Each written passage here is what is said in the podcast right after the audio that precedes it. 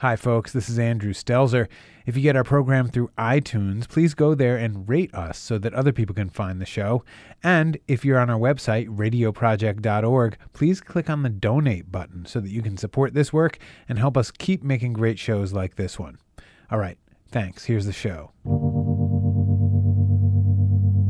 On this edition of Making Contact, you'll hear excerpts from the documentary Spies of Mississippi, the real story of government spying on activists during the civil rights era. Within three to four years of its being formed, the Mississippi State Sovereignty Commission transforms itself into a full blown spy agency with a whole network of investigators and agents to go around the state exploring things that were going to possibly change what people euphemistically called the Mississippi way of life. Imagine being black in the 50s. You return home from defending your country to segregated Mississippi, where you are denied admissions to Mississippi Southern College because of the color of your skin. You publish a letter protesting the racist laws of your state, only to be put under surveillance by a state commission that slaps false charges against you and gets you in prison until your last days. That's the story of civil rights activist Clyde Kennard, who was released just before his death in 1963. He wouldn't be pardoned until 50 years later. The Mississippi State Sovereignty Commission, or SOVCOM, performed this type of state sanctioned persecution and murder. Although this took place more than 50 years ago, one can draw parallels to the several executive orders and policies that target vulnerable communities today Muslims, undocumented immigrants, African Americans, and LGBTQ people. Spies of Mississippi a documentary directed and produced by Dawn Porter and executive produced by Lux TV and Martina Hallbridge, takes a close look at the Mississippi Sovereignty Commission, an agency established shortly after the Brown v. Board of Education decision, to ensure that the state would remain segregated. SovCom coordinated its activities with members of the Ku Klux Klan a domestic terrorist organization that illegally surveilled the activities of civil rights workers and prevented attempts to desegregate the state and register blacks to vote. The political atmosphere in Mississippi in the middle 1950s was beginning to change very drastically. By 1956, Brown versus Board of Education had been passed the great Supreme Court ruling that said that you couldn't discriminate within education on the basis of race. The legislature of Mississippi was almost 100% segregationists. And many of them rabid segregationists at the time who felt that the struggle was starting to turn against the state and that the federal government was gaining power to enforce civil rights laws and they create a special agency with the direct mission to preserve segregation.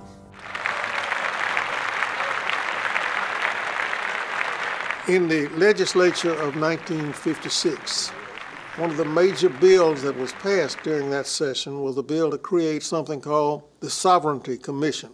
I'm sure that you will not fail to enact an appropriate state sovereignty bill which will enable us during the next two years to maintain a successful fight for preserving the separation of the races in this state. At that time, it seemed to be a harmless kind of legislation. It was more like a, white chamber of commerce. Then we began to ask questions about it, about how that bill could be abused.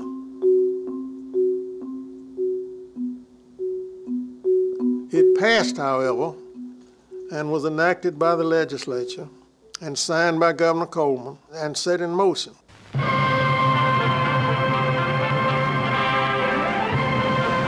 This is Mississippi, the central state, the heart of the South. It started out as a public relations campaign with films like Message from Mississippi, letting um, the world know that people liked the system of segregation in Mississippi and that nothing should ever change it. Out of the statewide pattern of segregation, mutual respect, and cooperation among the races has arisen a productive, law abiding way of life. Reverend J.W. Jones, colored pastor of New Albany and editor of a statewide colored newspaper, has this to say we have far less crime in our race in Mississippi in proportion to the population than in any state in the nation. I believe this is because of the way of life in Mississippi. They sent out mailings, they sent out speakers, they invited newspaper people into the state, talked to them, tried to persuade them that, you know, all is well here. We got some good black people, and we treat them well. Well, the Sovereignty Commission became an, an instrument of state power in enforcing segregation. It's initially a small agency under the control of the governor that will keep track of these civil rights organizations. We were mounting what I think of as an earned insurgency in this country and in Mississippi. I think that earned for us the right to go to the rest of the country and say, we need uh, the rest of the country to take a look at what's going on in Mississippi. If you registered to vote, you immediately became an enemy of the state. If you rented from a white person, you were kicked out. If you worked for a white person, you were fired. And yet we got thousands of people to take on an entire state that was committed to an apartheid system that would make South Africa blush. It was the beginning of the so-called civil rights era. That's when the tensions began to rise over what was coming, what people thought was coming down the road. Within three to four years of its being formed, the Mississippi State Sovereignty Commission transforms itself into a full blown spy agency with a whole network of investigators and agents to go around the state exploring things that were going to possibly change what people euphemistically called the Mississippi way of life. The Sovereignty Commission spy program actually started at a very small level. It's a couple of agents, usually former state police investigators, even former FBI agents, who are highly skilled investigators, and they're at the core.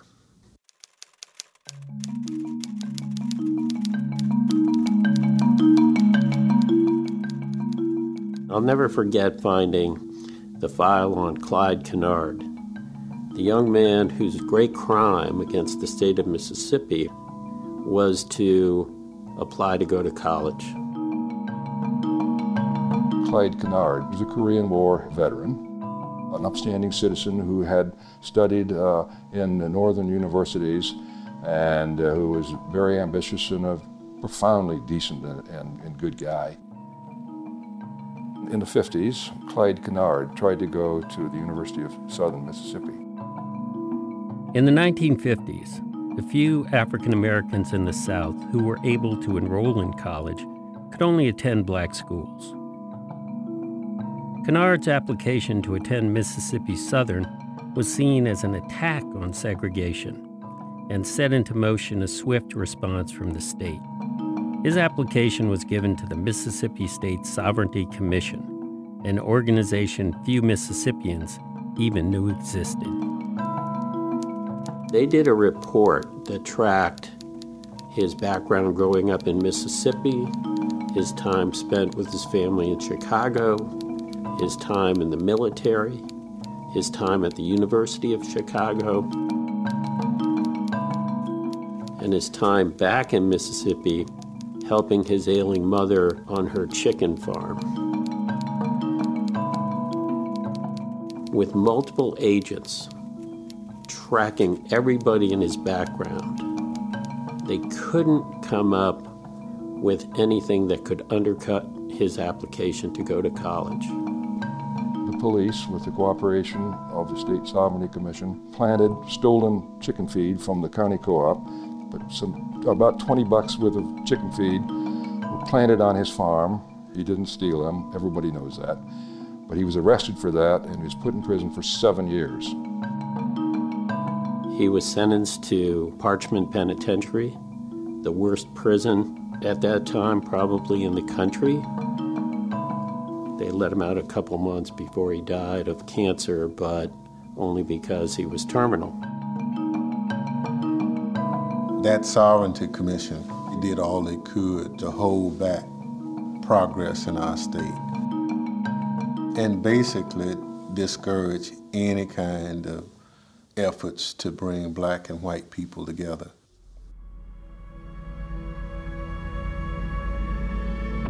There were rumors that the white car parked outside the gate of Tougaloo College was taking down the license plate numbers of everyone, black or white, who went to an interracial meeting. It turns out that is what was happening. People would then be afraid to come to another meeting. One of the things that they were really known for doing was getting the license plate tags, names, and addresses of people who were attending civil rights meetings and giving them to newspaper editors who would publish the names and addresses of these people, which is an, an incredibly effective terror tactic um, because they obviously were were subject to night raids by the Klan or by other terrorist groups or by individuals who were just bent on white supremacy. So other black leaders knew that there was something going on, that these white agents who were showing up at their meetings, taking down their license numbers, were part of something, but they didn't know it was the Sovereignty Commission. The future of the United States of America may well be determined here in Mississippi for it is here that democracy faces its most serious challenge. Can we have government in Mississippi which represents all of the people? This is a question which must be answered in the affirmative if these United States are to continue to give moral leadership to the free world. There is no case in history where the Caucasian race has survived social integration. We will not drink from the cup of genocide. And just over the period of a little over two weeks, you've had 50 major demonstrations across the country in all parts of the United States, not being created by the federal government. They're being created by people who are dissatisfied with being treated as second-class citizens. And this is the difficulty. We have to do something about it. We have to deal with it. By 1960 in the Deep South, the sit-in movement has just exploded. The Sovereignty Commission sees this happening in this rapid development and growth of an organized civil rights movement where you do have people who call themselves civil rights activists. And so the Sovereignty Commission has to ramp up its own efforts to defy the civil rights movement and these activists.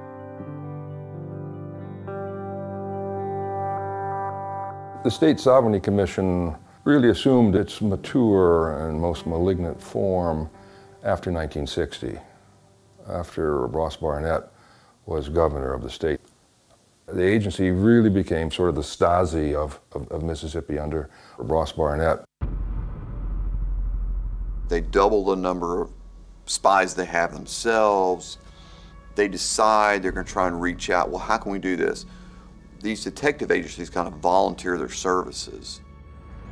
These private detective agencies had both white investigators and black investigators. They had four or five um, detective agencies that they hired to help do the work of the Sovereignty Commission to investigate these people, to attend civil rights meetings.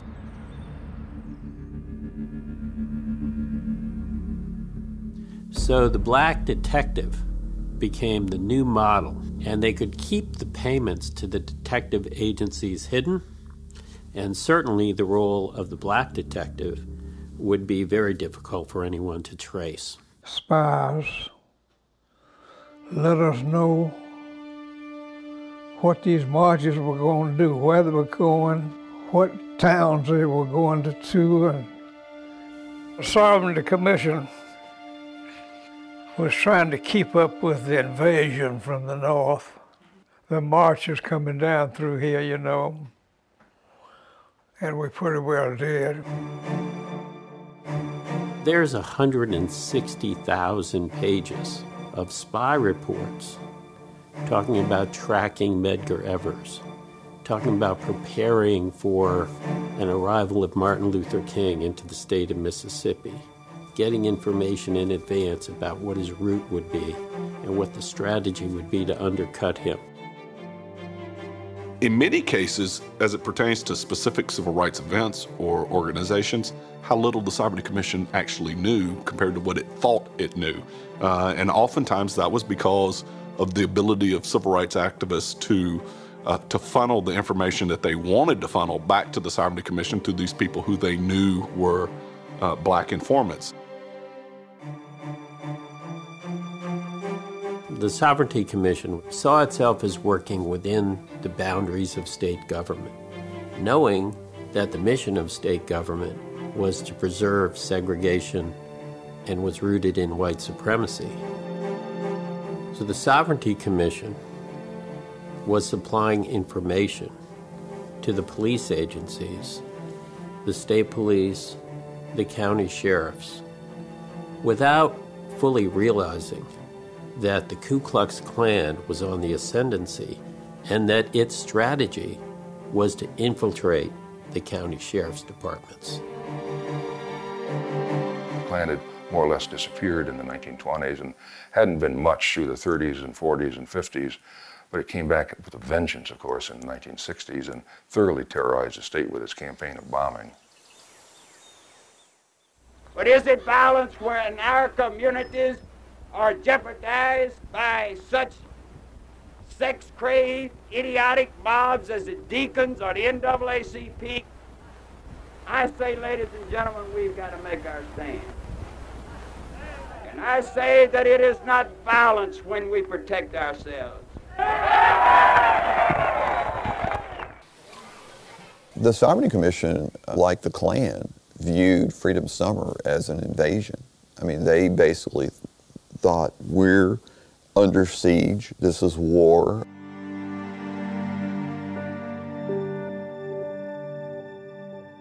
The training in Ohio that we were doing for the young people that was coming for the 1964 summer project lasts for two weeks. The training had to do with preparing them for coming into Mississippi. Those three things you needed to be prepared for was to be beaten, to be put in jail, and to be killed. And if you're not prepared for all three of those, we won't hold it against you if you decide not to come.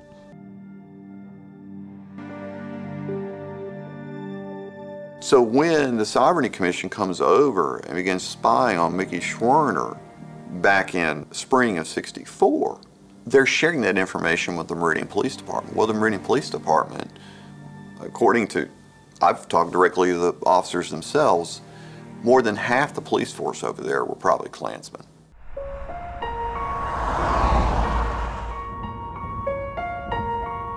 Chaney, Goodman, and Schwerner went to investigate the burning of a church, firebombing of a church.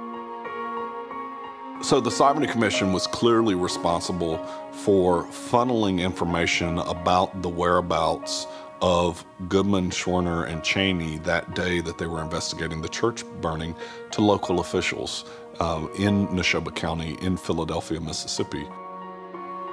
Those local officials, the sheriff's office in particular, would arrest Goodman, Schwerner, and Chaney that day, take them to the jail, where that night they would be taken out of the jail and would disappear. And for the next several weeks, there was a massive manhunt looking for these disappeared civil rights activists. You're listening to Spies of Mississippi on Making Contact. Directed and produced by Dawn Porter and executive produced by Lux TV and Martina Hallbridge. To watch the full film or find out more about the Mississippi State Sovereignty Commission, check out our website at radioproject.org. Sign up for our podcast or follow us on Twitter. Our handle is making underscore contact. Now back to the film, Spies of Mississippi. We know that three young men disappeared some time ago, and we know what happened to civil rights workers. We know what happened to Negroes in Mississippi when they disappeared. Sometimes you find them in the river, sometimes you find them hanging from trees, and sometimes you don't find them. I have no reason to believe that these people have been killed. And uh, we don't have any information with the state police that would justify any such uh, conjecture. So you have the governor of Mississippi, Senator Eastland, they're all coming out publicly and saying, oh, this is a hoax. They're probably down there with Castro smoking cigars and Cuba and, you know, all this kind of talk. Time that uh, Governor Johnson said that, he said that in Neshoba County.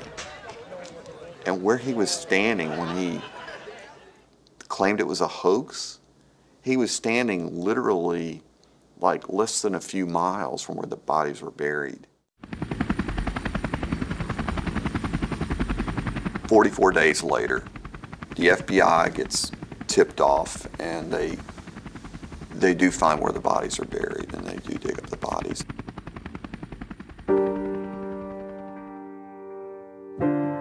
There was a, a, map that can be found in the Sovereignty Commission files today that indicates the direct location of the bodies. Uh, it's a hand drawn uh, map that shows them buried underneath this earthen dam. it, it, it is clearly more information that indicates that again the sovereignty commission knew exactly what had happened knew where these guys were and knew that knew that they were dead. L- long before this several week multi-month search for their bodies um, had concluded.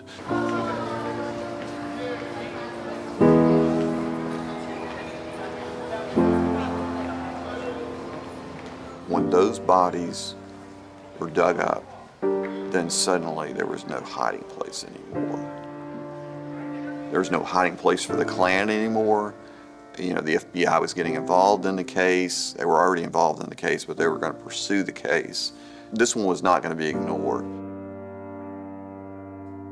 This country could not really reconcile. Why do three young people get killed for trying to register black people to vote even in Mississippi.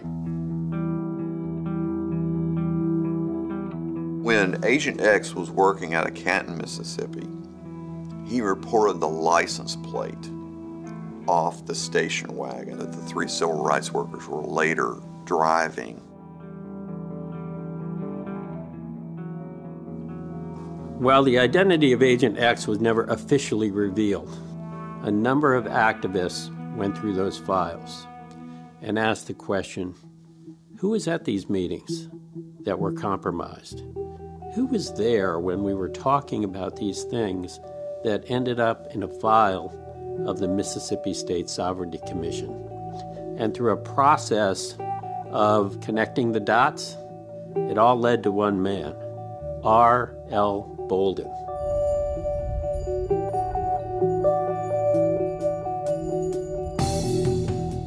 They claimed that I was a spy. That, that was a lie. I wasn't no spy. I was worse than shocked. I didn't realize that kind of information was out there because it wasn't true. It's possible that the detective agency was passing on information.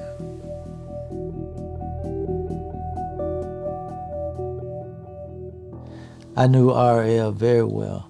He was the vice president of the state NAACP, and he was intimately involved with us, and we didn't have any signs or indication that he was to the contrary.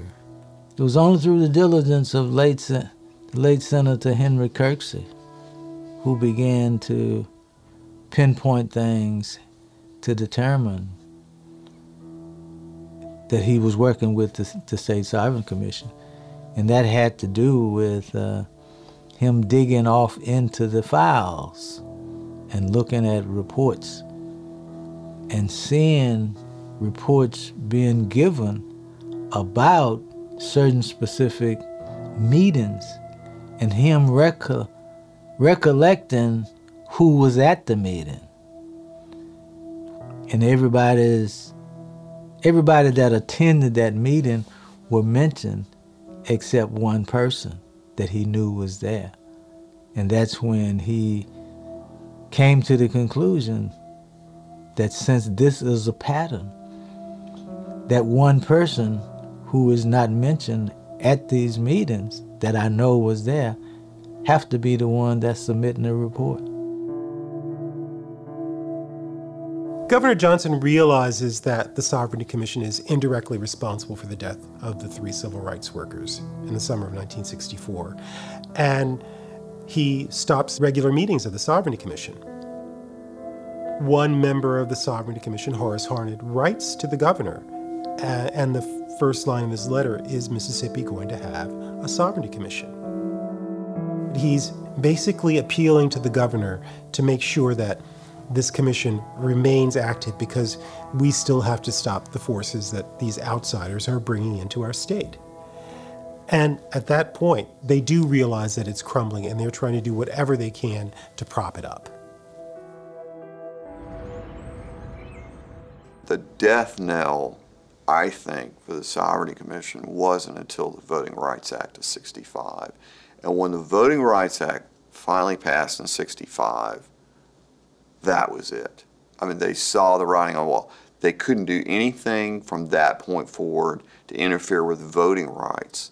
In fact, they recognized what trouble they were in because they had these memos about, okay, let's gather up all the records that have to do with thwarting voting rights and destroy them.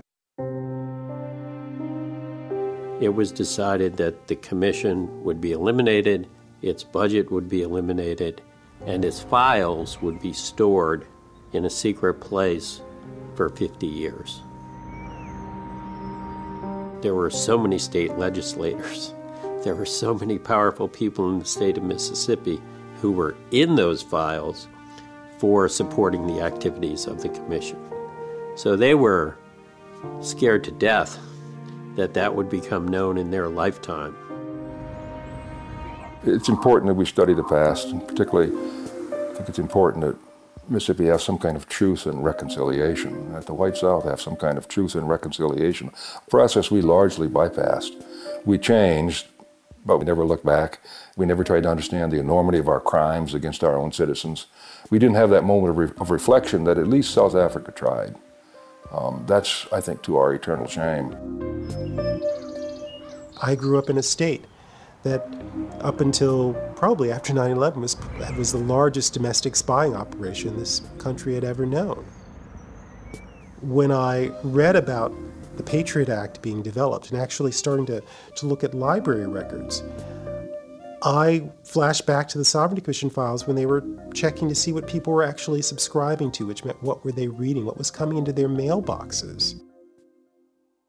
Whenever someone's civil liberties are being infringed upon, no one's really free.